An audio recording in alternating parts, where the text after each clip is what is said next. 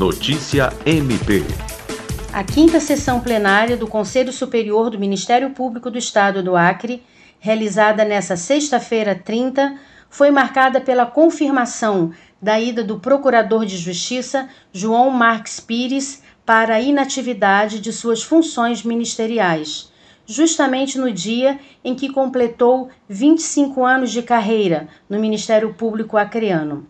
A sessão foi presidida pela Procuradora-Geral de Justiça, Cátia Rejane de Araújo Rodrigues, tendo a participação do Corregedor-Geral, Procurador de Justiça Celso Jerônimo de Souza e demais membros do Conselho. Ao longo de sua carreira no Ministério Público do Estado do Acre, o procurador João Marques Pires deu enorme contribuição à instituição, tendo ocupado diversos cargos da administração superior e coordenou o MP na Comunidade, um dos principais projetos do órgão voltado para a cidadania.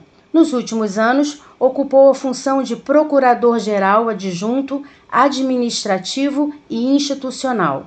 O procurador recebeu homenagens e manifestações de reconhecimento de seus pares presentes na sessão.